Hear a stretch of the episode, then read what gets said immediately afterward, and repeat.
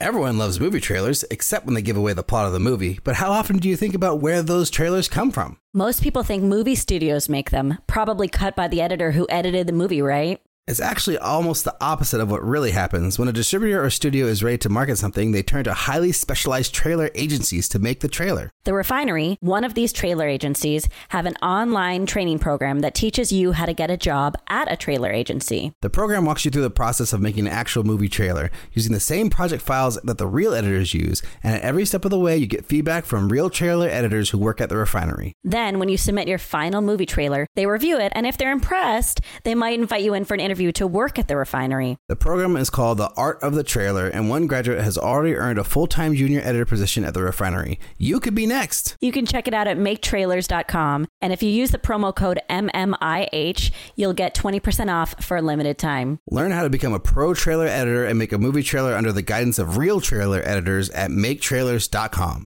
That's maketrailers.com. You know, making movies is hard. Making movies is hard. Welcome. This is the podcast about the struggle of being an independent filmmaker. I'm Alrik Bursell, the founding host of the podcast, and I'm a sci fi horror filmmaker. And my first feature film, The Alternate, is out now on digital and DVD and Tubi. And where else, Liz?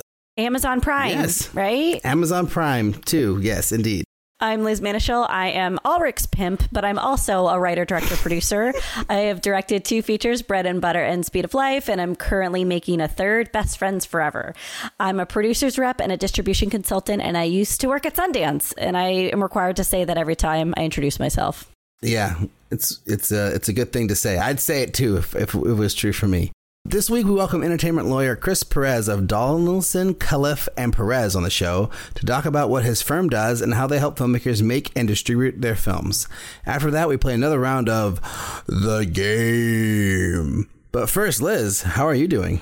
I'm doing really well. I am paying my casting director today. Like oh, she, Oh, wow. she signed, put forth an agreement. We redlined it a little bit because I have a former attorney on my producing team. But she signed it. I'm sending off a check to her. She already sent an invoice, and she's sending me a list of actors that she thinks are appropriate for the one actor we're going to try to attach in the next couple of weeks to months, like in the next few days. Like we are, I'm going to look at a list of actors Wow. soon. So that is really exciting. What I think is kind of funny, I don't know if it's funny, but as you know, I've been running my own Patreon campaign where I've been documenting the pre-production and development process of making this movie and like people are starting to drop off because it's been a year mm. where I was like, mm. "Hey, we're going to make this movie." And then the strikes happened, so we were delayed for, you know, obviously everyone was delayed. But now things are happening, but it's right when people are starting to leave the Patreon. So like Let them know. I know. I just feel like they're missing like the actual cool stuff that's happening. I should let them know, but I don't want them to be like, "Oh, she's guilting me into joining this Patreon campaign." but like we're moving. We're moving and we're to attach an actor in the coming weeks to slash months. That's exciting. Congratulations. Thank you. Question. Yes. Do you have the money to hire said actor or are you how are you making your offers for this? Well, we're not doing Schedule F, so there's no uh, money. You know, the offer isn't a money offer in addition to scale. So, what we're doing right now is we're becoming SAG signatory. We're submitting the budget, we're submitting the script, we're becoming official, and then we're sending off that are essentially day rates. What is the day rate going to be related to the budget of the film? Mm, mm. And so it's going to be less than Schedule F. Um, There's no Schedule F. We're not doing Schedule F. not doing Schedule F. Yeah, I know, but like, just I know what the Schedule F money is. So like, you're not going to be spending that kind of money on. Oh, this will be like scale. Like I, every Yeah, movie I make right. is scale. So like, I mean, So it'll be not to like shock everyone at this listening to the podcast, but yes, it's going to be very little amount of money. No one's going to be like, oh, I will do this for the money, Liz Manashil. No, they will do it if they like it and are willing and kind.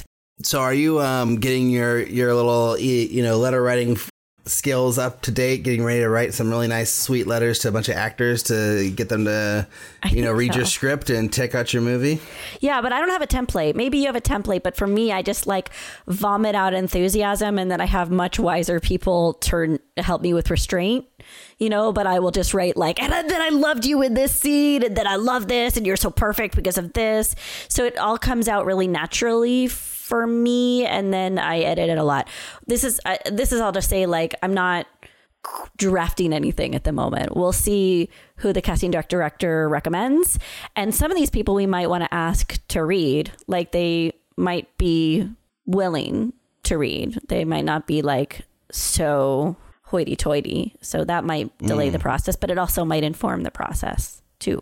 I remember the one that you did for Bobby Moynihan. I remember you shared it with us at some point, uh, either when we were on the, I can't remember how, if it was like when you were on Just Shoot It or if you were when you were on our podcast or whatever, but is it, is it going to be like that kind of level of detail or is it more like, like is it a page of just you know emotion or is it like a paragraph of emotion? Like how much are you putting together for these actors? I think it's going to be like a lot of enthusiasm. What i do is like when i really like someone i watch like as much as i can of that what they've done and then the idea is like can i pick specific moments and reference them in the letter to be like and then when i saw this I was so excited, right? So I think it's mm-hmm. going to be a lot of, yeah, it's going to be a lot of passion, a lot of personality.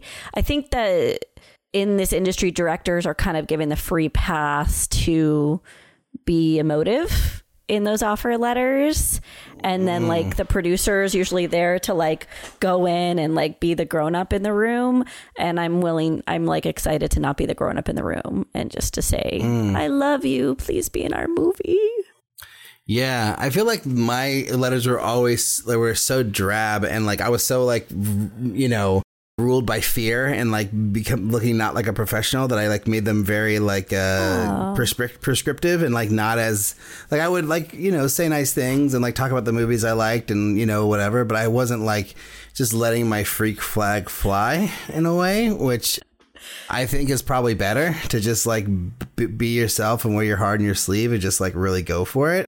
Yeah. So I like that. I like that idea. I think I remember when I was doing it for the alternate, I was like so stressed out and just like freaking out that like I just was I didn't want to like screw up or oh. offend anybody or anything. So that was my that was what was driving my my uh my process back then. But I, I like what you're that. saying. Yeah. I want to do I want to be more like you Liz and when I do it eventually. I'm I like that. I like I just like complimenting and appreciating things that I love, right? Like, so yeah. I'm just looking forward to writing a love letter to someone and be, and I think the hard part is figuring out who you want. And then once mm. you know who you want, like, then I'm just driven to get them, right? So it's just, yeah, yeah. How can I convince them that I care about them and I respect them and I want to treat them well on our film set? That's how I see it. How are you? What, what were you doing? How are Wait, you? No, no, one, uh, one last question. So when they ask you, are you fully funded, or are you, you like, what is your answer to that? Like, what, how do you when you're approaching the agent?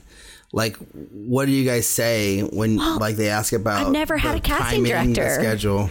I've ne- I've ah. literally never had a casting director, so I think they're going to treat her differently than they treated me. Mm with the first feature, everyone was like, Are you fully funded? And with the second feature, most people asked, but not everyone. And sometimes we got through the door, but we're partially funded. Like, I'm not going to say in public, um, in a recorded podcast, what that percentage is. Um, but but it's partial. Like there's a part nice. of the budget yeah. in a bank account. there is a percentage. there is a percentage. I mean, why not? Let's use that word. So I think it's it's deferring to my casting director what she wants to say and she said she really wants to be very honest and talk about you know its mm-hmm. scale it's low budget these are this is the so that she can essentially as, as, she told me that like she had a project where some talent was stringing the project along and then left the project when they knew exactly what the resources were right so I think it's like being mm-hmm. very candid about our resources so that we weed mm-hmm. weed out all the people who are not okay with that up front and then just be super yeah. efficient with our offers. Yeah, I remember when we did this on the last thing I was attached to, and like avail checks was the big deal. It's like, oh yeah, yes. to check your availability, you know, yeah. and like just trying to get an answer to that question would sometimes be really hard. But yeah, no, it's it's very fascinating. But I, you know, let me know how it goes with this casting director because I'm I'm always in the lookout for a new casting director. So uh, you know, I and love like her so much. Person so who's super connected and can get answers quickly, and like agents will respond to them. That's like the person you want, you know, um, which is not always easy to find. So Yeah. Okay. Well, what are you up to? What's going on? I wrote two and a half pages last night. Uh-uh. Yeah, it was very exciting. Um, yeah, I was just like, I haven't looked at this in a, in a, in a week. I should look at this. And then I was like, ah, I still haven't finished this this sequence that I've been writing forever, you know. And then I was like, you know what, just finish it. And I I pretty much did. And then I looked back at it again, and I was like, oh, there was one other thing I wanted to do. This whole other scene I wanted to write in this sequence.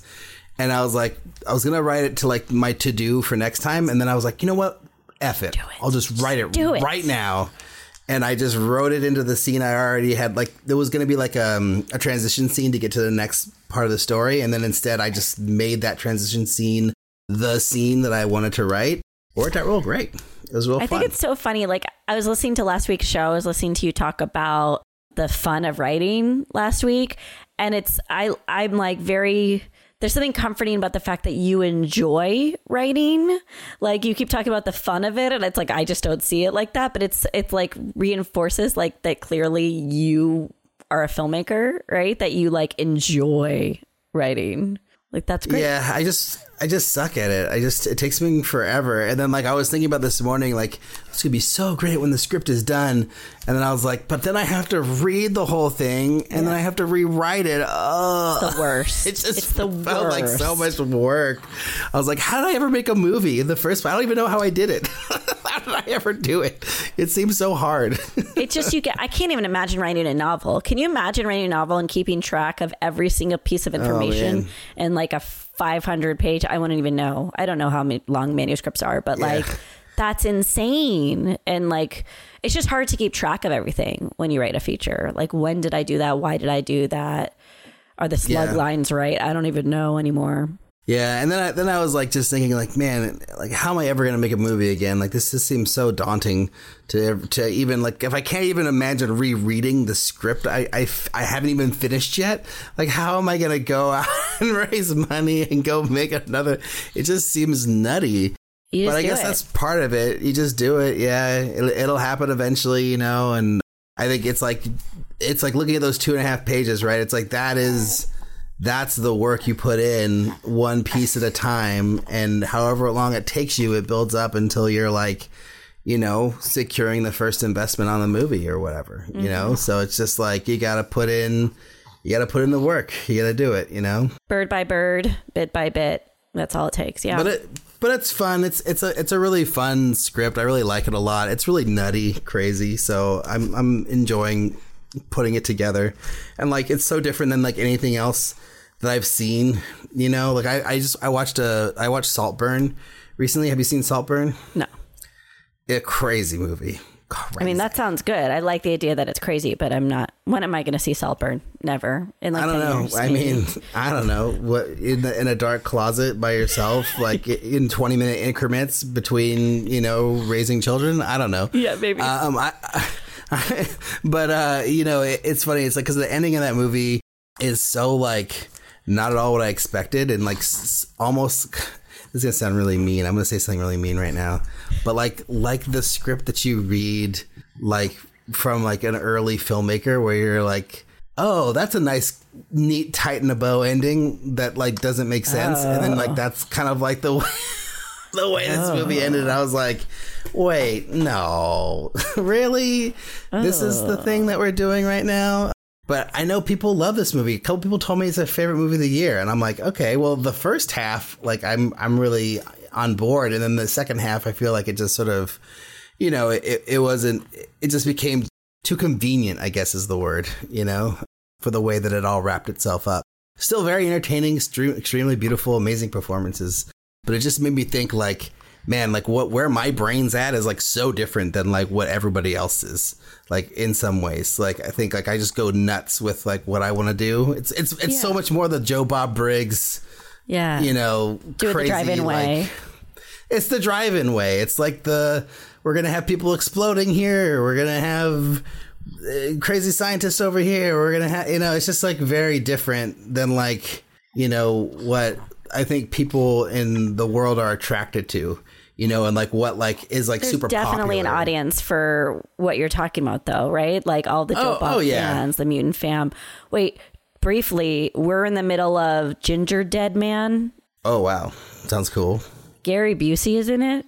Oh my god. Oh, what year? Have Have I said enough to like convince you? Is it 2005? Oh, okay. That that now I'm really in, intrigued because I thought I was thinking young Gary Busey, but old Gary Busey. That's even more exciting. Wow. So Okay. there's an audience for everything. I'm definitely an Yes. audience for Gingerdead Man, but you know, like there's there's an audience for everything. yes. You know what there's also an audience for is our Patreon page. Check us out at www.patreon.com slash mmih podcast. This is the way the show continues to live, to thrive, to grow. We have a bunch of episodes in the in the behind the paywall that you can't access unless you join our Patreon for one ninety nine a month. So if you want to hear more of this madness and how it all began, back with our original co-host Timothy way back in the day, you can sign up and check that out. Also, a very very happy birthday to Charles Coleman for supporting the show. Thank you so much, Charles. I believe that Charles has supported us before. And Oh, that might be why For sure. Like oh, Charles Oh, yeah. was part of the AMAs that we did. Charles has Yeah. been like at least in my orbit, and I think because of the podcast, been in my orbit for a while. Charles is very Yeah. cool. I think we've probably shouted him out on the show before. So like when I asked him to like give us a shout out, he like didn't respond to me because he's like, "Come on, I've already been shouted out before." But Charles, we can't thank you enough for supporting us and coming back to our fold. Really, really much appreciated. Uh, Another thing that you should do is check out the Blood and Popcorn Film Festival. It's a micro horror film festival that celebrates Bay Area filmmakers, San Francisco Bay Area filmmakers, and spotlights international talents year round with multiple horror film screenings. I've been to one of these screenings. It was very delightful. Enjoy the best created collection of horror short films and features that offer spine chilling frights and gory delights. You have till January 16th to get your submissions in, which is, oh my gosh, it's like tomorrow. And you can use the waiver code EvilPop3 to get 50% off your submission. So find them at www.filmfreeway.com slash blood and popcorn film festival. But without any more delay, here's our chat with Chris Perez.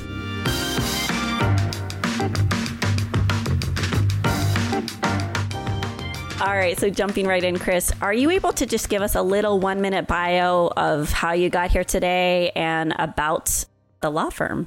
Yeah. So my name is Chris Perez. I'm a partner at Donaldson Callif Perez. I've been at the firm for 14 years, and it's the only firm I've been at. I graduated from USC Law School in 2009. You know, I was really interested in intellectual property law and entertainment law specifically. And in my third year, I ended up working on a pro bono project with Michael Donaldson, who I knew in the field as one of the few lawyers who actually worked on documentary films and was one of my heroes. So it was an honor to be able to work with him on a project for about six or seven months.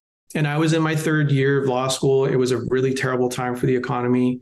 Most of my classmates had big firm jobs that were either going in the fall or they were actually being revoked because the economy was, you know, in such a terrible place. But you know, I knew I didn't want to go to a big firm. I wanted to go to a small firm or do something in an uh, intellectual property. So when Michael called, I was just thrilled. And by the end of that process, after six or seven months, he offered me a job, and obviously I took it. And it's just, you know, it's obviously changed my life, and it's and here I am. So I kind of worked myself, you know, through from law clerk to associate to partner to to owner. And the firm, you know, we call ourselves a full service transactional entertainment law firm. And what we mean by that is when it comes to independent filmmaking, we pretty much do all of the transactional work. So whether it means development work, you know, tradi- uh, traditional production legal, financing, company formation, distribution, we can handle all of that. The kinds of things that we don't handle are like litigation and dispute resolution, and we don't represent talent. So most of our, our clients are independent film producers and production companies. I have like four questions that came out of that, but briefly, I graduated from USC in 2010. and also had a very similar experience where I remember that it was very hard to get a job. Mm-hmm. Probably much worse a year prior. At least we had that buffer year. And looking around and seeing all my friends take lesser attractive opportunities or having to stall for several months, right? Mm-hmm. I was struck by you con- calling Michael Donaldson a hero because, yes, he is a name that I've heard throughout in my independent film career, but it is such a like an emotional term for someone who's a lawyer. And I hope that isn't insulting to say, but it just no. feels like kind of adorable that you have this like lawyer hero that you looked up to. What was what was he known for? Why did you look up to him? Yeah, I mean it it is kind of nerdy that he's my hero because he's, you know, if if you aren't, I guess, in intellectual property circles, you might not have heard of Michael Donaldson, but he's very well known for taking an interest in the needs of the independent film community. So he's done tons of pro bono work, you know, filing advocates, amicus briefs on behalf of independent filmmakers, representing Film Independent, which is a huge nonprofit that, you know, represents film filmmakers and they're still our client today. You know, the the International Documentary Association, which I'm on the board now, so he's always been looking out for the rights of the little guy. And that's something that really attracted me to his firm. And one of the things that he did that was huge was he really opened up the floodgates for fair use mm-hmm. for documentary filmmakers and now actually fictional filmmakers. So for people who aren't familiar with fair use, you know, copyright law grants the author the exclusive right to exploit a work. So, you know, if it's a painting, you have the exclusive right to sell it. If you write a short story, you have the exclusive right to publish it and to create derivative works and to write a screenplay and to create a film out of it until you make a deal with someone, right? To, to exploit those rights. Fair use is a concept that essentially lines, aligns the copyright law that grants those exclusive rights to the author with the First Amendment, basically saying there should be circumstances where you can, as a user, you know use certain parts limited parts of copyrighted works in order to comment on or criticize them.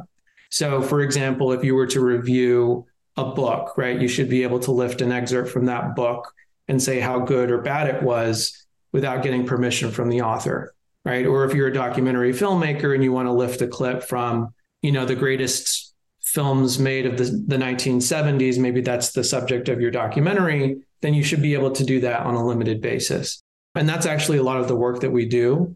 But Michael Donaldson was a pioneer in the sense that, you know, fair use always existed in the sense that it was enshrined in the law and there was case law around it. But on a practical level, it wasn't really employed by documentary filmmakers very much. Hmm. Around 2008 and 2009, you weren't able to get an insurance company to insure a film that relied on fair use for anything in the film, at least not on a consistent basis. So what Michael did is he went to the insurance companies and essentially said, listen, I'm an expert in this area. If I review these films and I tell you, I think in my professional judgment that this is all fair use, you know, will you provide coverage at a given rate? And they all agreed. So he started that process and, you know, he was able to get, you know, insurance for for independent films that were relying on fair use. And I always tell people, you know, the so-called golden age of documentary filmmaking kind of unfurled after that.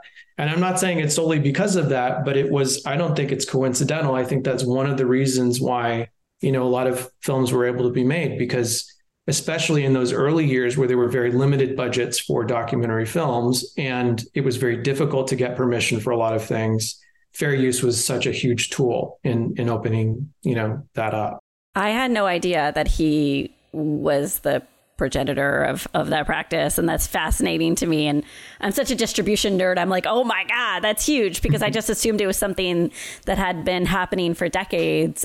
I guess now, now it has been, you know, close to two decades, two, one and a half decades. You said something that struck me about Donaldson Callif Perez, and it's that you get involved in development. When, mm-hmm. you know, for the emerging filmmakers who listen to this podcast, why would they hire a law firm in development? That's always one of the biggest questions we get is when do I hire a lawyer? Mm. And I always want to be practical with this answer because, you know, the easy answer is right away, right? Start paying a lawyer to, you know, draw up a deal that can either be very easy or very complicated you know, start looking at rights issues. When the fact is that you, you know, for the vast majority of independent filmmakers, they don't have a development budget. They don't have like a studio backing them or even a, a big production company behind them. That being said, what, what I usually tell people is at what point are you starting to bring, you know, people that aren't inside your close circle into the project, right? Where you're making an arrangement with someone to say, we're going to partner on this film and, you know, take it to the next level. So for example, maybe you develop a script and you bring in someone to say, you know, I, you know, you know, you're an expert at seeing what people want in the market. I want to partner with you and, you know, we'll be 50 50 and we'll, we'll take it to market. I see that conversation happening all the time without a contract. And I think at that point, you really want something in writing so that the two parties understand what the expectations are, because that conversation can happen a million times. And there's plenty of situations where different people heard different things, right? You know, I use the word partner that has a legal consequence of saying partner.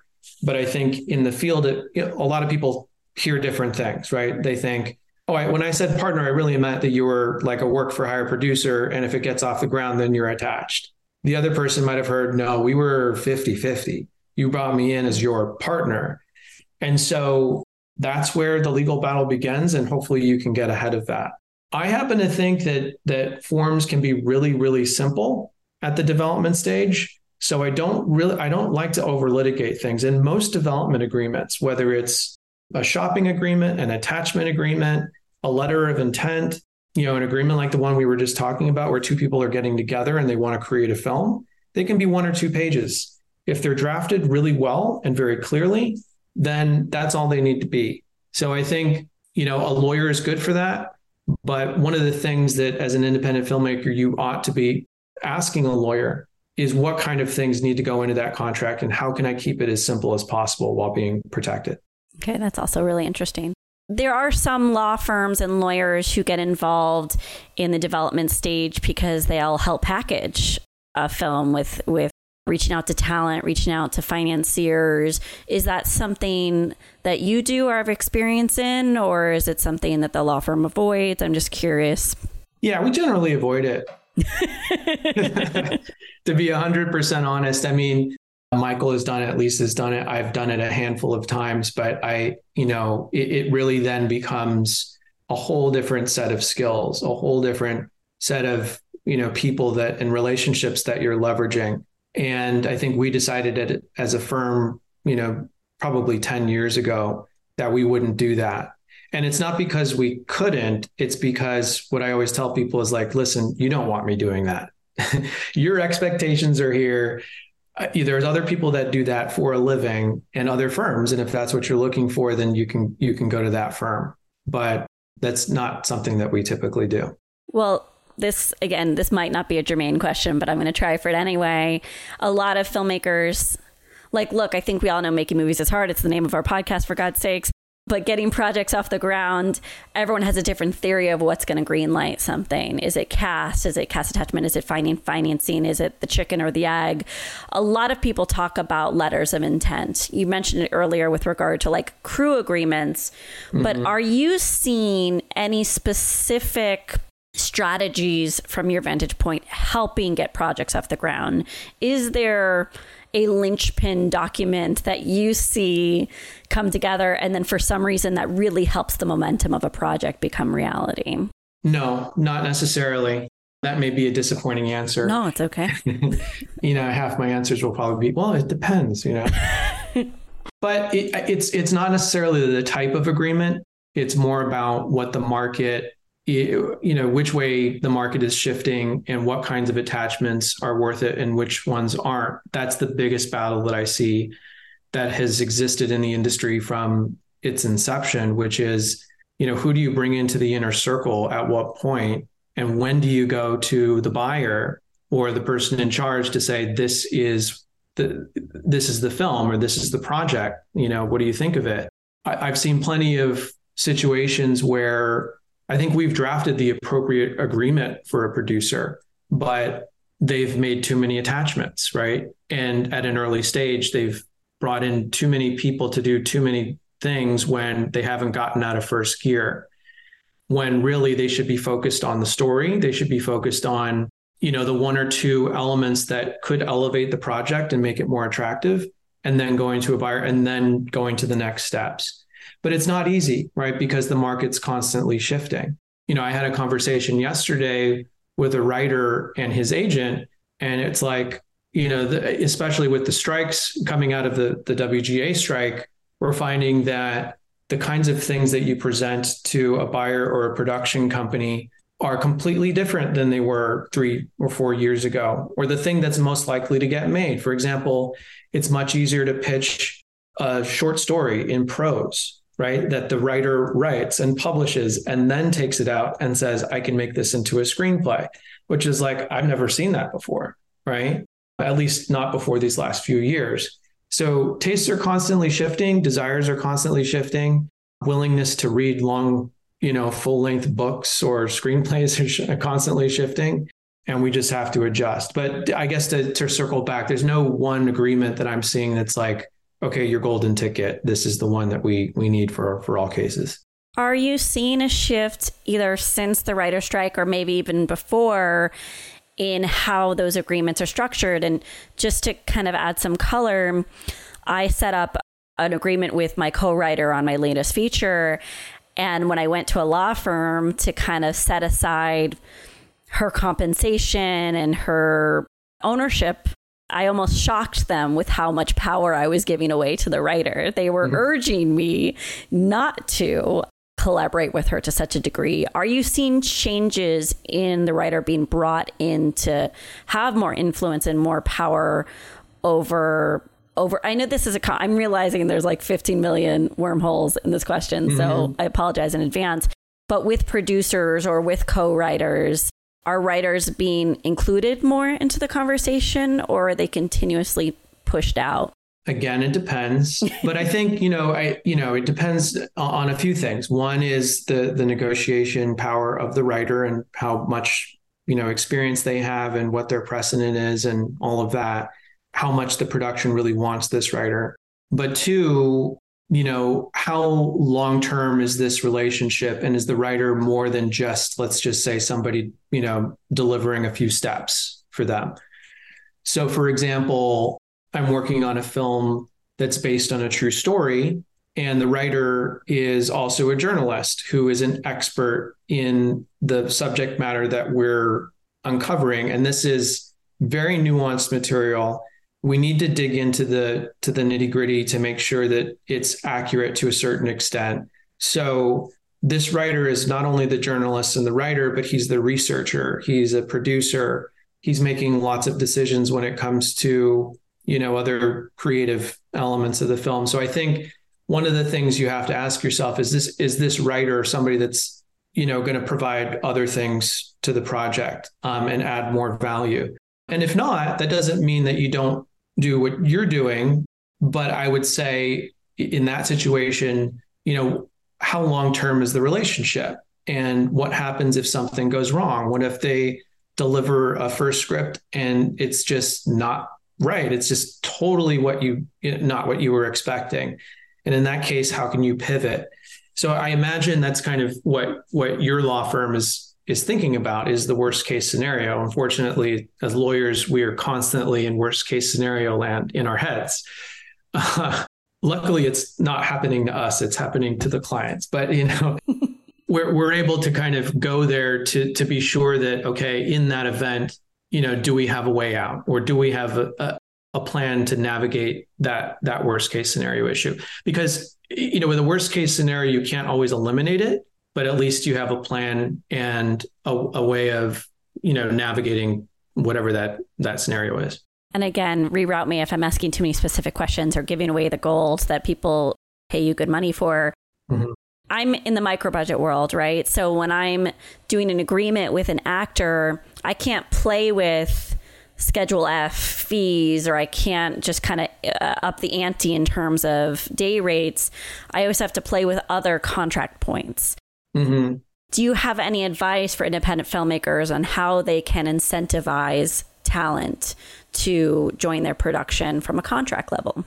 Yeah, my first piece of advice is go in with a very, very good plan. right? Don't go into it, and this may be obvious to you, but don't go into it just thinking, okay, well, I'll make this offer. And then when they come back with, you know, a, a question or a different request, that I'll just kind of wing it.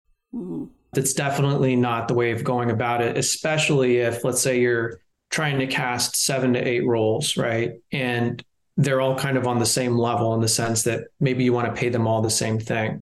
You should be working with someone, and this can be a lawyer or it can be a casting person who understands okay, I'm going to be going to this agent or this manager with this deal, and this is likely going to be the response. This is the the three or four things that everybody's going to be asking for because I have the experience of knowing that this person or their agent got this on the last film at this level.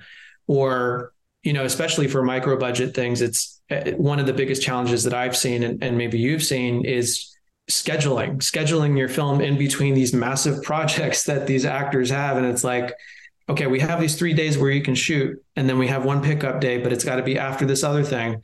Like that's the biggest challenge but to have some flexibility. You probably don't have much flexibility when it comes to their schedule, right? But making sure that whatever you offer one person, you've got to be thinking about this is probably something I'm going to have to offer everybody at that specific level, that talent level, right? So that can, you know, you've heard the term MFN, right? And if you go in, you know, with, with actors who are all you know MFN at Schedule F, and you just draw the line. Listen, we're only doing Schedule F plus plus ten percent to pay the, the reps. We can't break that. But here's what we can do. You know, we have ten points on the back end. We're not going to offer anything up front, but let's you know carve out a few points so that if we can be flexible we offer those points and then we we should be prepared to give this number of points to everybody at that level right you know, maybe it's for somebody who's a little bit above the rest of the actors in terms of power disparity. Maybe they're an A list person. Maybe it's an additional credit. Maybe that's something you actually want, right? You know, there's lots of little things, I guess, and tricks that you can do. But, you know, the biggest pitfall is really offering something that you wouldn't be able to offer anybody else. Hmm. I'm eager to get to distribution, but I may, I may go back in time after we've proceeded what are, I mean, I guess let's start here. You're working with a filmmaker, they're they're given an offer from a distributor. What should they anticipate working with you on to make sure they're clear to sign a distribution agreement? What should they pre- be prepared with in terms of deliverables? Well, you just said it, the, the magic word is deliverables, right? So if you have a distribution agreement, it's very likely that you will have a, an exhibit to that agreement that will contain what's called a delivery schedule, right? And within that delivery schedule, there's usually a reference to all of the video materials that you have to deliver, all of the audio materials, and all the legal de- deliverables, right? And there's a few other things, but those are the major categories. Obviously, my eye is drawn is drawn to the legal, right? But it's also a good idea to look at what the distributor is asking for in terms of what you actually have to deliver in terms of video and audio right? And i'm not an expert in this area but i've often had clients who said who looked at that list and said oh well, i didn't know they needed it in this format and i'm going to have to go back and spend a lot of money to reformat this and you know maybe we should include this in our you know in the negotiation. In terms of legal deliverables the earlier that you can get that list the better. When I tell clients it's, you know, of your two guideposts when making an independent film, and this isn't always possible because usually with independent film, you don't have a distributor until the end. But let's just say, for the sake of argument, you did, right? You had a distributor. You got to ask for that deliverables list because that's one of your guideposts. It's basically saying you're at point A and this delivery list is point Z. And look at this list, and you're going to have to deliver every single one of these things in order for us to pay you. And if you don't, you're not going to get paid. Right. So, you know, what's on that list? It's usually chain of title, which is basically do you have the right from a copyright standpoint to exploit this film? So if you made a film that's based on a screenplay, do you have an agreement with your writer? Did you pay them? Did you, you know, send us a proof of, you know, an invoice and proof of payment? If it's based on a book, you know, show us the rights to the rights agreement to the book. If you had other writers that you hired but aren't credited, you show us those writer agreements, show us those proof, proofs of payment. So all of that stuff goes into chain of title. And that's the most important thing for a distributor is making sure that you actually have the right to, to release this film. The absolute worst thing that could ever happen is not being able to have good chain of title, because then you could have a copyright lawsuit on your hands that the distributor has a copyright lawsuit. And there is the danger of what's called injunctive relief, which is essentially we have the right to stop you from actually distributing your film. So if you can imagine a distributor's worst nightmare, we spent hundreds of thousands of dollars on the rollout of your film, ad and promo, all this kind of stuff. And the court says, actually, you can't release it. Now, that's very rare, but that's because most people have done their work when it comes to chain of title. And then there's lots of other things on that list, like, you know, ad and promo restrictions, dubbing restrictions, credit obligations. You deliver, you know, a billing block, you have to deliver your talent agreements. So it's a, a really helpful list that will tell you exactly what you need to deliver by the end of the day. The other guidepost that I tell people should be eh, something on your radar is take a look at an errors and omissions insurance application. If you haven't seen one of these, it's like 40 yes or no questions, right? And a lot of them pertain to rights clearance issues like do you have an agreement with your writer? If so, does it contain reps and warranties saying that it's original to them? Great. Do you have any archival materials or third party materials in your film? Yes. If yes, did you get permission? Hopefully, yes. Right. So again, it's they're asking the questions to figure out what the risk is in terms of defending a lawsuit. But hopefully the mass, you know, the majority of those answers are yes. One of my jobs is once you complete that application, to the extent that you answered no to any of those, no, I didn't get permission, no, I didn't clear this, that hopefully I can write an opinion and saying, you know, why it wasn't necessary. Or if I can't, and I say, well, we actually have a problem, we need to go get permission. But that's again, the E&O application is a great place to just see, okay, what are the expectations of an insurance company at the end of the process in order to issue an insurance policy, which of course is absolutely necessary. You have to get that policy. But those two things together are excellent ways of preparing for, you know, way down the road. What I didn't hear you say, and maybe just because you know you can't go into every single item in a delivery list, is mm-hmm. location agreements. And I've had some clients who have because I'm a producer's rep, right? So, and I, mm-hmm. I sometimes I forget to be like, "Is everything clear? Let's go out and pitch," and then I find out too late. This is something that I've learned the hard way, and I'm going to rectify from now on. But anyway, I've had a client who shot at the Bean in Chicago, mm-hmm. and it's a micro budget film. You know, we found a distributor, but they did that without permission. And it was mm-hmm. a scene, you know, in a mon it was like a moment in a montage, but it is the character running by the bean. Mm-hmm. When you're in a situation like that, what kind of advice are you giving a filmmaker? It's already happened, so you don't have to worry about this filmmaker actually taking this advice. But I would just be curious about the level of risk that we should be concerned of as filmmakers, but also the way that we need to cover our tracks just in case. Yeah, it's so funny that this this scenario is like sounds like half of my potential client calls because we're so, you know, you know, half of our we do a lot of transactional work, but half of our work is copyright, fair use, you know, use of trademarks, personal rights, so you know, defamation, invasion of privacy, you know, a question might be, hey, we were shooting out on the street and we shot this scene, but five people were walking in the background. We didn't get releases from them. Right. You're nodding your head because yeah. like that's a that's a common thing that happens. And it's very common for us to get those questions. The bean one is a little bit more complicated. And without getting into detail, you know, that usually things like that have copyright protection because they're pieces of art. But what I would say is it's public art, right? So it resides in a place that's to be shared by everyone.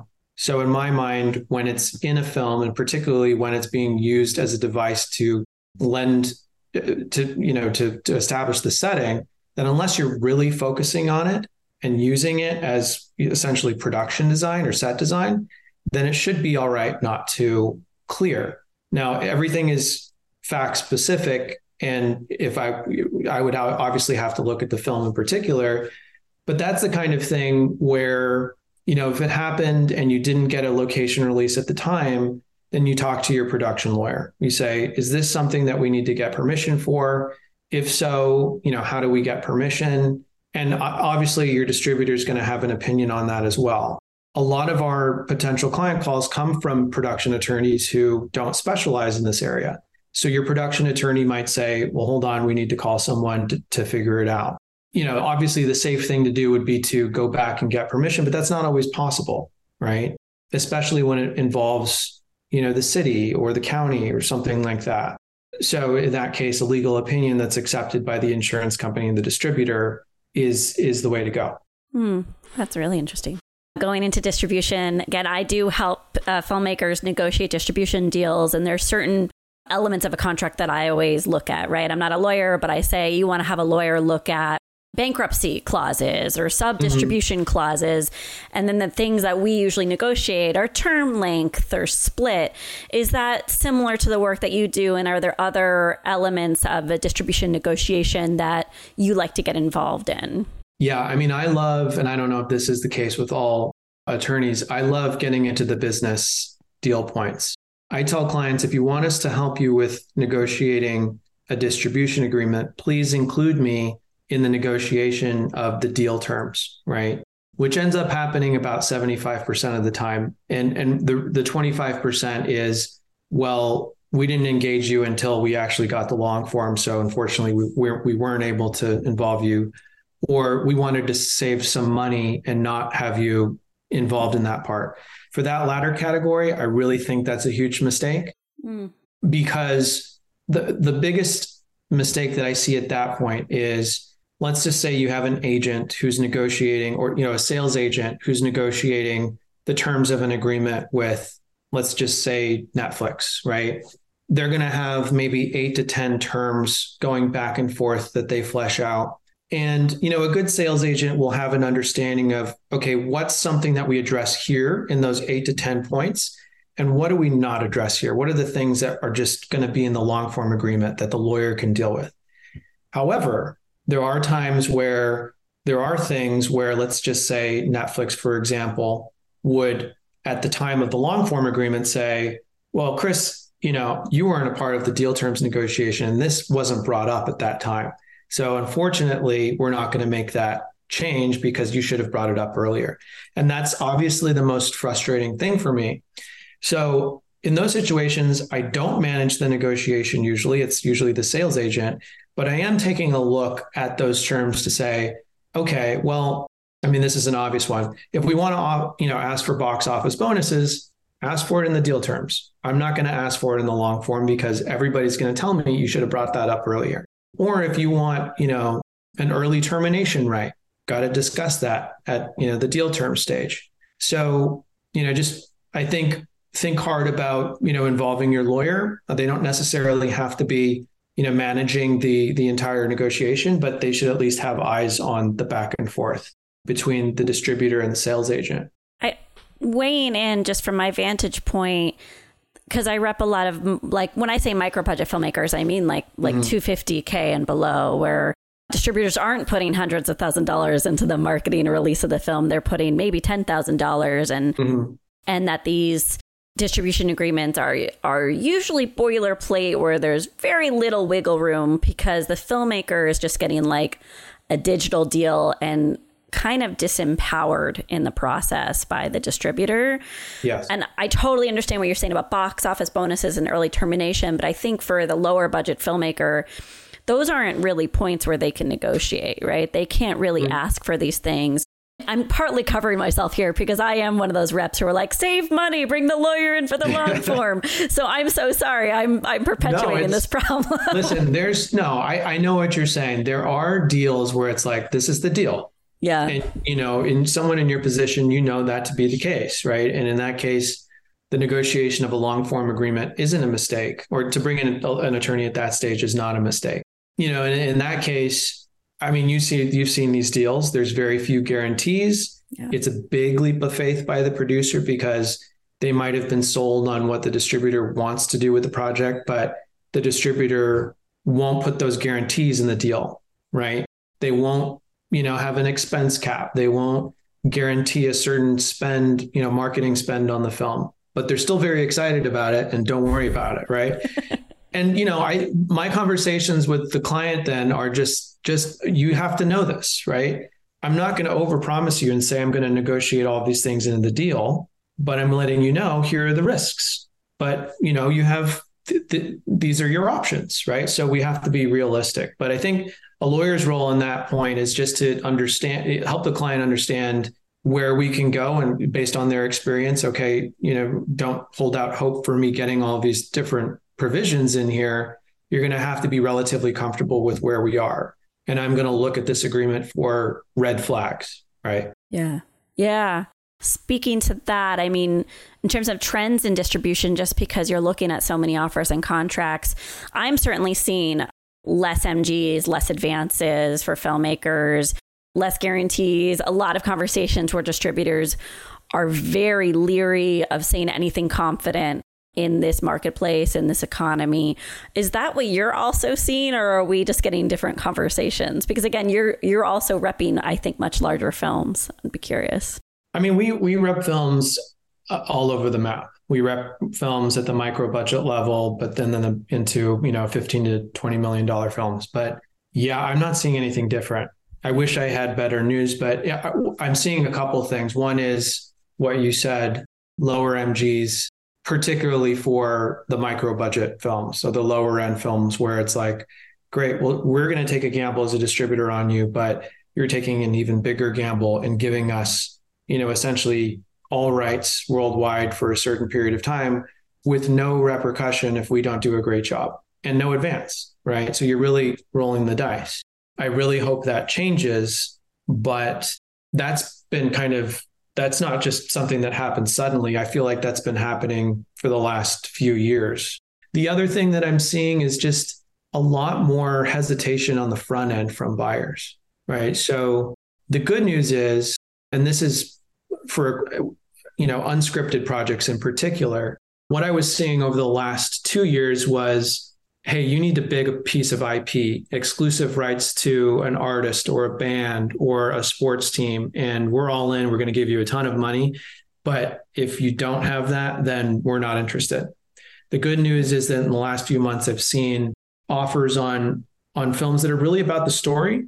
I mean, they have a great director, a great production company behind it, but it's less about some existing piece of IP that everybody knows is a slam dunk and more about, wow, this is just a great story. And that's very encouraging.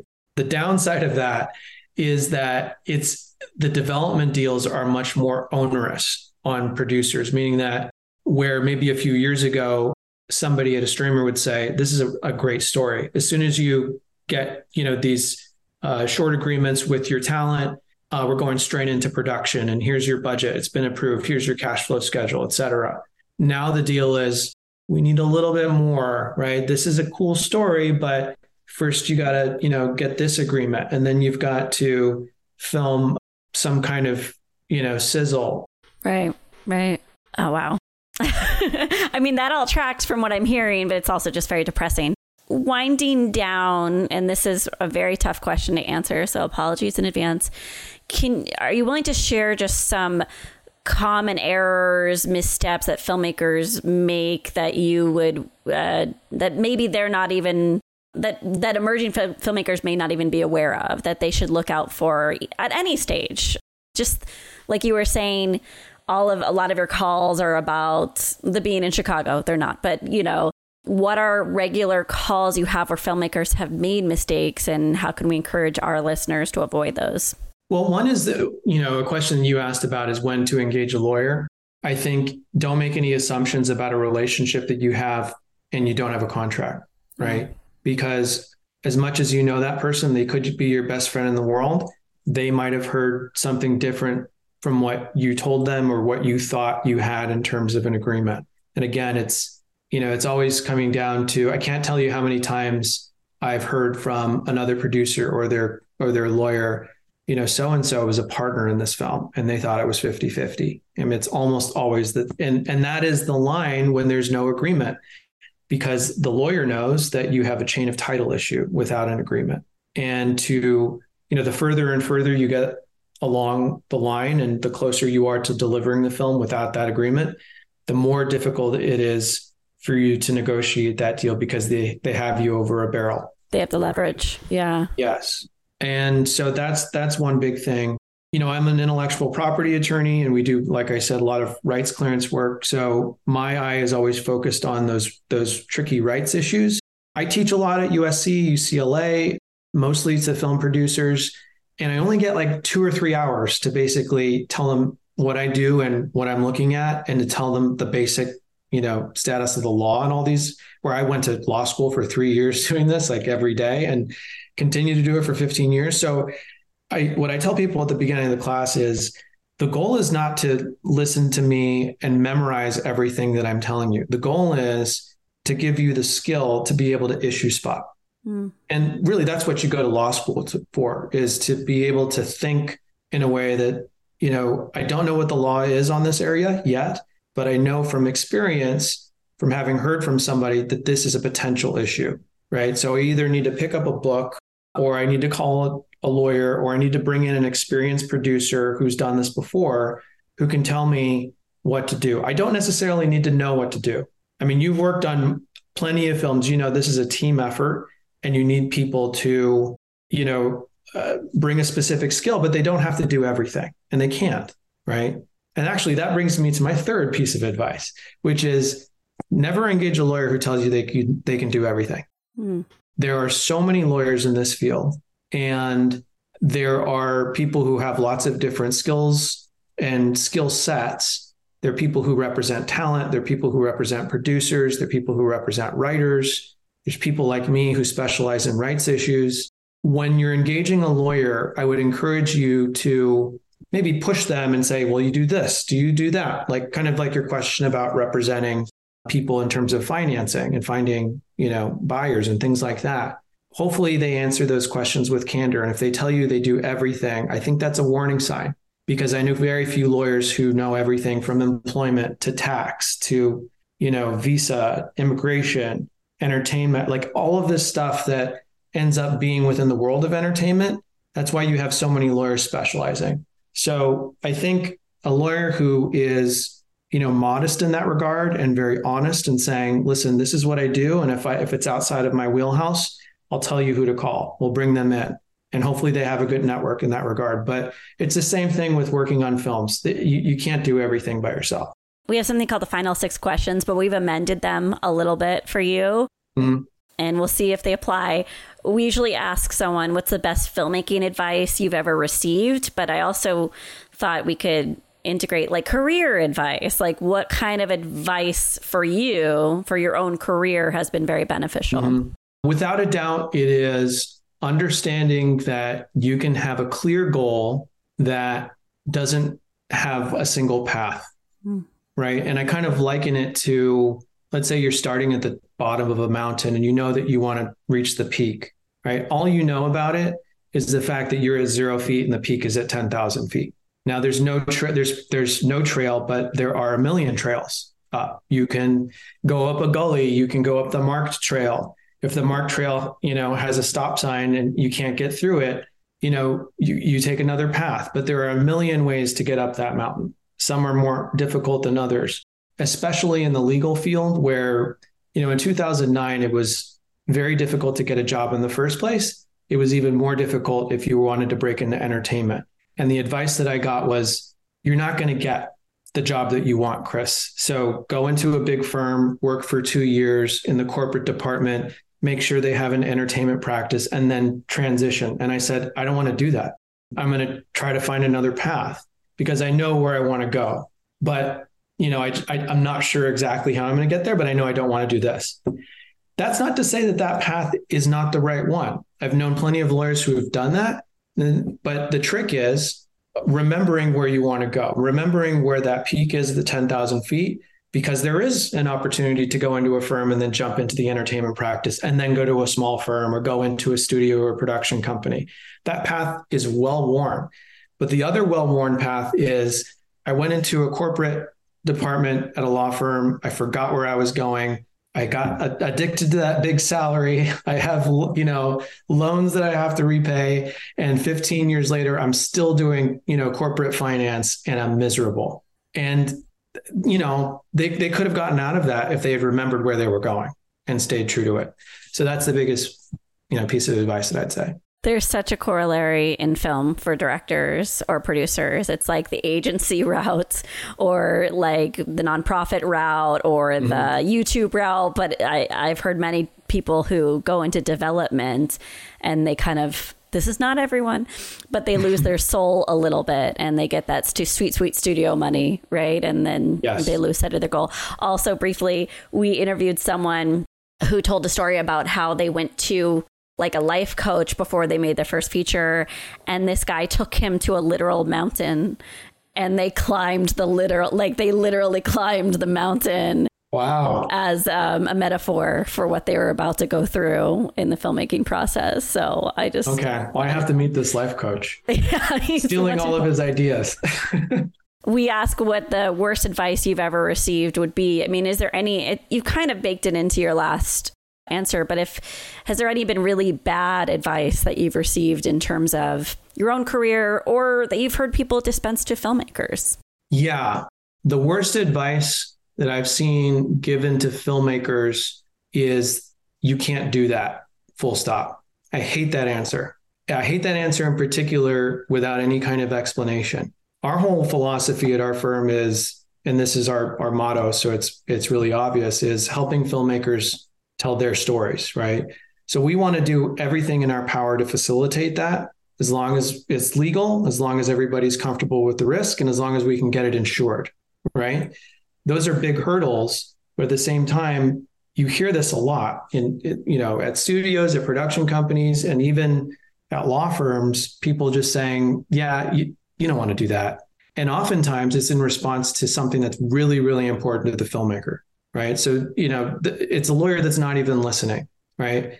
But even if the answer is no, I think it's got to be told in a way that is sensitive to the filmmaker so that they understand listen, you can't do this because of X, Y, and Z.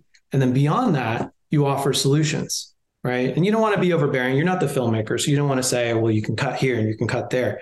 But you could say, listen, there's alternatives. You can go get this instead. Or if you really want to get permission, blah, blah, blah, this is how we can go about it. But I know creatives who just hate that answer because it's like a brick wall. And what am I paying you for? Right. Just to tell me, no, I can't do something. So that is my least favorite answer. And it's probably the least favorite answer of a lot of people, a lot of creatives in town, I'd, I'd guess. I'm going to sneak in a, a last question that isn't one of our normal questions. But you said earlier that as a lawyer, you have to kind of live in the worst case scenario. When you're working with distributors, and I come from a place where I don't trust distributors mm-hmm. because of the history of disempowering the filmmaker. There are exceptions. Not all distributors are bad. But are you seeing filmmakers being screwed over by distributors? And are you allowed to say, can you say this? I don't know. I'd be curious yeah, if you are seeing this happen. You, no. yeah, I mean, you know, it, I think most of the people in the world are, are good people, right? With good intentions. And I think I, do, I live in the world of conflict and disputes and disagreement. And I honestly believe that people aren't out there to screw each other. You know, it's it it, it usually happens because somebody didn't, you know, in a uh, distributor's case, we thought this film was going to have an audience, but it didn't. And so, you know, unfortunately, we have to devote our energies elsewhere, right? But we didn't go into this thinking we're going to take this filmmaker's film and put it on the shelf yeah, so it can collect dust. Yeah. I, I think that there is usually good intent, although, you know, let's just say a filmmaker wants to go with a particular distributor. And I've done 10 deals with that distributor in the past. And five out of six times, or five out of 10 times, I've had the filmmaker come back to me saying, How can I get out of this terrible deal? I will tell that to the next filmmaker. It's it's my duty. I have to. But you know, it's difficult because in that situation, sometimes it's their only offer, yeah. right? So then it becomes a calculated gamble. So I don't know if that answers your question. Well, I get the follow up is have you had to do that for filmmakers? To try to get out of a deal? Have you had to impart that there's a history of bad oh yeah deals with the distributor? Mm-hmm. Yeah. And again, it's not because this distributor is out to, you know, uh, hurt filmmakers. It could be a number of different things. It could be the example that I gave that, you know, they, they thought there was an audience, but it didn't turn out well. So they devoted their energies elsewhere. It could be that they themselves are struggling, right? Maybe they had a, ten, a team of 10 people. They're about to go into bankruptcy. They have two people. I've had filmmakers enter deals with distributors and then within that first year the company goes bankrupt yeah. right me too. Hopefully we have yeah, it's not as uncommon as you think especially yeah. for these indie distributors. It's such a tough game right? So that bankruptcy clause that termination clause it's so important right? Yeah. and you can't always get what you want but at least you have a lawyer that's looking at it and trying to get that for you. That's a big one. It's just we all had the best intentions but we're just unable to to do what we thought we were going to be able to do. Our last last last question is making mm-hmm. movies hard it's so hard. Well i i don't know what the the typical answer is for your that's the your answer. clients. it's yes. It's really difficult but i got to imagine it's one of the most satisfying things that you could ever do in a life right? What i always think of is like how many jobs are out there where you know you work so hard for something and deal with so many problems that you would never imagine you'd have to deal with even for very very experienced producers. But then you get to a point where you have that moment at your premiere where you get to stand on stage and have that all come to fruition and everybody give you a round of applause. There's not many jobs like that to have that feeling. And that's one of my favorite things is to be in the room when that happens because from from my perspective, it's like I had a little part in that, and so I, I get I get some joy out of it. It's beautiful. Thanks for being on the show. Tell people where they can go to hire you and hire other people at the firm. Yeah, so Donaldson Callif Perez, and you can see you can you know we have a website. We're on Instagram at DCP Law Firm, so you can catch us there. Do you love making movies is hard and you want to listen to more episodes? Jump over to our Patreon page at patreon.com slash MMIH and you can listen to the entire back catalog of episodes for just $1.99 a month. That's an additional 300 episodes that aren't on iTunes that you can listen to whenever you please. But without any more blibber blabber. Back to the show. Liz, what do you remember from your conversation with Chris? Because I wasn't there. What I remember is that the enthusiasm that I felt after talking with Chris was comparable to your enthusiasm that you felt after talking to Alden. Uh, how do you say his wonderful name? Aaron Aaron Reich. Alden Aaron Reich. like you and I were talking to like we were like fanboying and fangirling in equal amounts after those respective interviews. I loved talking to Chris. I am such a nerd for distribution talking to someone who's an expert in like fair use in clearances and all these like nerdy distribution stuff. It was so awesome. I think that like if i ever get any money i'm going to hire chris and just like retain him as as a lawyer for me because i'm a fan. Amazing. yeah he was great. It was a good conversation. That's awesome. What i really want to ask you next is our question for the game the game. Let's, do you want to do it? Like sequel? The game. Thank you. Thank you. Uh, what is the game, you ask? The game is a homemade, hand spun segment that our amazing producer Eric Toms has created for the show. It is a hypothetical indie film problem, quagmire, scenario, quandary. How many words can I throw in here? He's going to give us a problem and we're going to see how we would solve it if we were in that problem.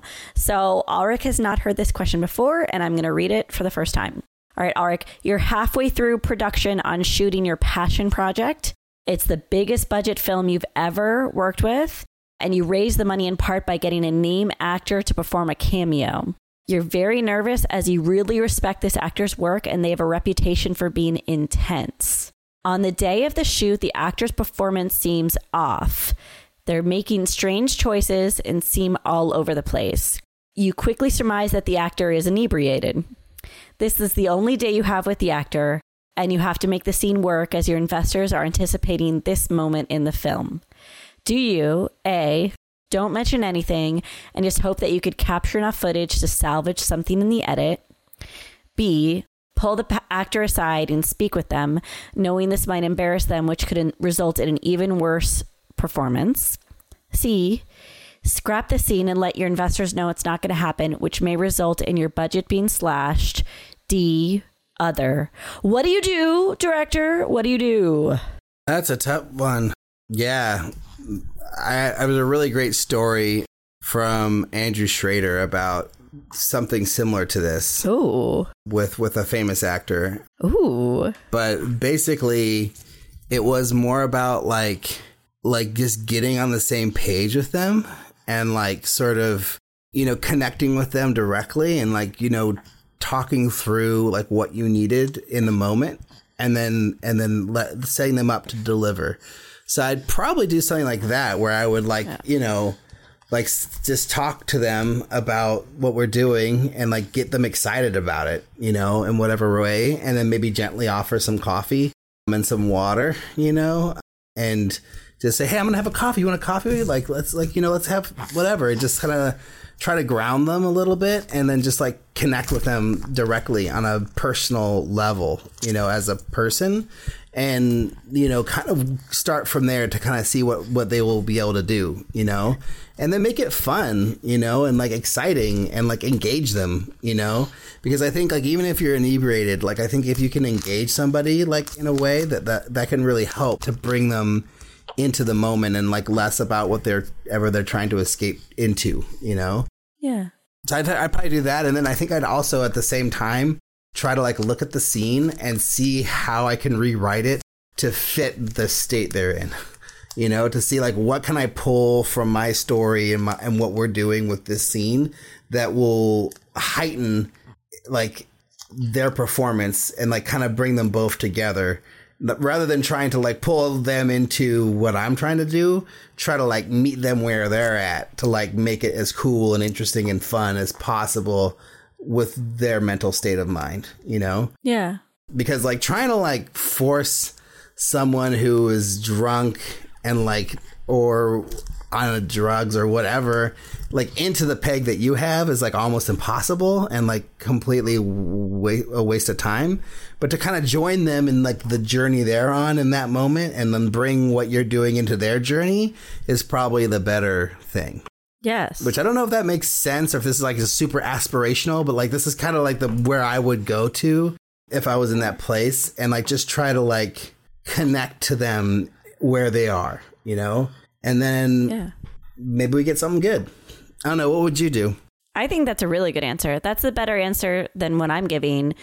I mean, what I would be doing is I'd be talking to their assistant and I'd be saying, like, hey, I'm sure you've seen this before. What's the timeline here? Are there ups and downs? Does it get worse than this? You know, like, what? And I would probably micro reschedule the shoot in that, like, push mm. his or her scene to the end or to the beginning or the middle based off of what the assistant says. And then I think there is kind of a backup plan of contacting their agent or manager and saying, like, this has happened. You need to give us another day. Like, this is, we, your actor cannot deliver. This is not, it's not holding up your end of the bargain, so to speak. And can you please, can we schedule another shoot? Right? Mm-hmm. But that feels very narc like, and I don't want to be a narc, but I just think like if they're not contractually like if if they're remembering their lines, there's one thing, but if they're not remembering their lines and they're being inappropriate and off color, then I think there's different levels of drunkenness that I think are acceptable, Oh. right? Oh, yeah. So it's like, what level of drunkenness is this? And then like, can you find someone who can help inform how how much worse will it get, so that you can adjust? yeah. Yeah, that's what I would do. I, I love your answer. I think going to the assistant is genius because I've actually had experience with that before working on a movie and like, you know, like dealing with the assistant and, and not not dealing with them, but like talking to them and becoming friends with them and like under understanding like the, the the actor, you know, through the assistant is like a really big win and like you know they can help a lot in in in reeling them in and bringing them to to what you need from them and then helping them can you know get you connected to them because like through the assistant they trust them. So like if the assistant trusts you, then you can help earn the trust of of the actor. You know. I hope so. Which actually is funny. Is like happened to me on, on the Francis Ford Coppola movie. Oh. So you know, it was like becoming pals with Val Kilmer's assistant was like really helpful, and Val Kilmer like being chill with me too. You know. Yeah. There's a trust. And there was there. a lot of insight. Yeah, and there was a lot of insight that they brought into like you know the way that this person operates you know so that's a definitely that's a huge that's a really great thing to do I think the narking part, like going to the agent or whatever, is like the last resort, right? It's like abs- Yeah. if like there's absolutely a fail, that's a totally, I think, respectable thing to do, and like a totally like like they they need to deliver what they promised, you know. But like maybe you as the director don't have to deal with that. Maybe you can like give that to a producer to to That's manage that, you know. But you do feel like you're like ratting on them in some way, and then it feels like, well, then you've damaged a relationship. Not that you should enable just horrific behavior. So there's a back and No, forth no. there. Mm. But if it comes from the producer, then it's like you're protected and like you can still be pals with the actor, and it's like the Yeah. producer is the one who's like the the bad guy, you know, The enforcer. Um, because you don't want to be the bad guy as the director with the actor because then it's going to be harder for that relationship to develop. You know, Yeah. Well, I'd be curious if anyone has anything different to say. You can send us a question, comment, or suggestion to podcast at makingmoviesishard.com. You could leave us a review on iTunes. We would love to hear what you have to say. Check us out on Facebook, Instagram, Twitter at MMIH Podcast, YouTube at Making Movies is Hard Podcast. We want to shout out the International Screenwriters Association, which is an organization designed to connect writers with filmmakers through the number of programs they offer. They publish your logline to a network of industry professionals. They have consultation courses, contests, lots of cool stuff. Head on over to networkisa.org to sign up for free today. Thanks to Chris Perez for coming on the show. Thanks to Haley Kinney from the Horowitz Agency for setting this up. Thanks to our editor, Jeff Freimuth, for doing the editing. Robert Jones for handling all of our social media. And our producer, Eric Toms, for being awesome. Thanks to all of you for listening and talk to y'all next week.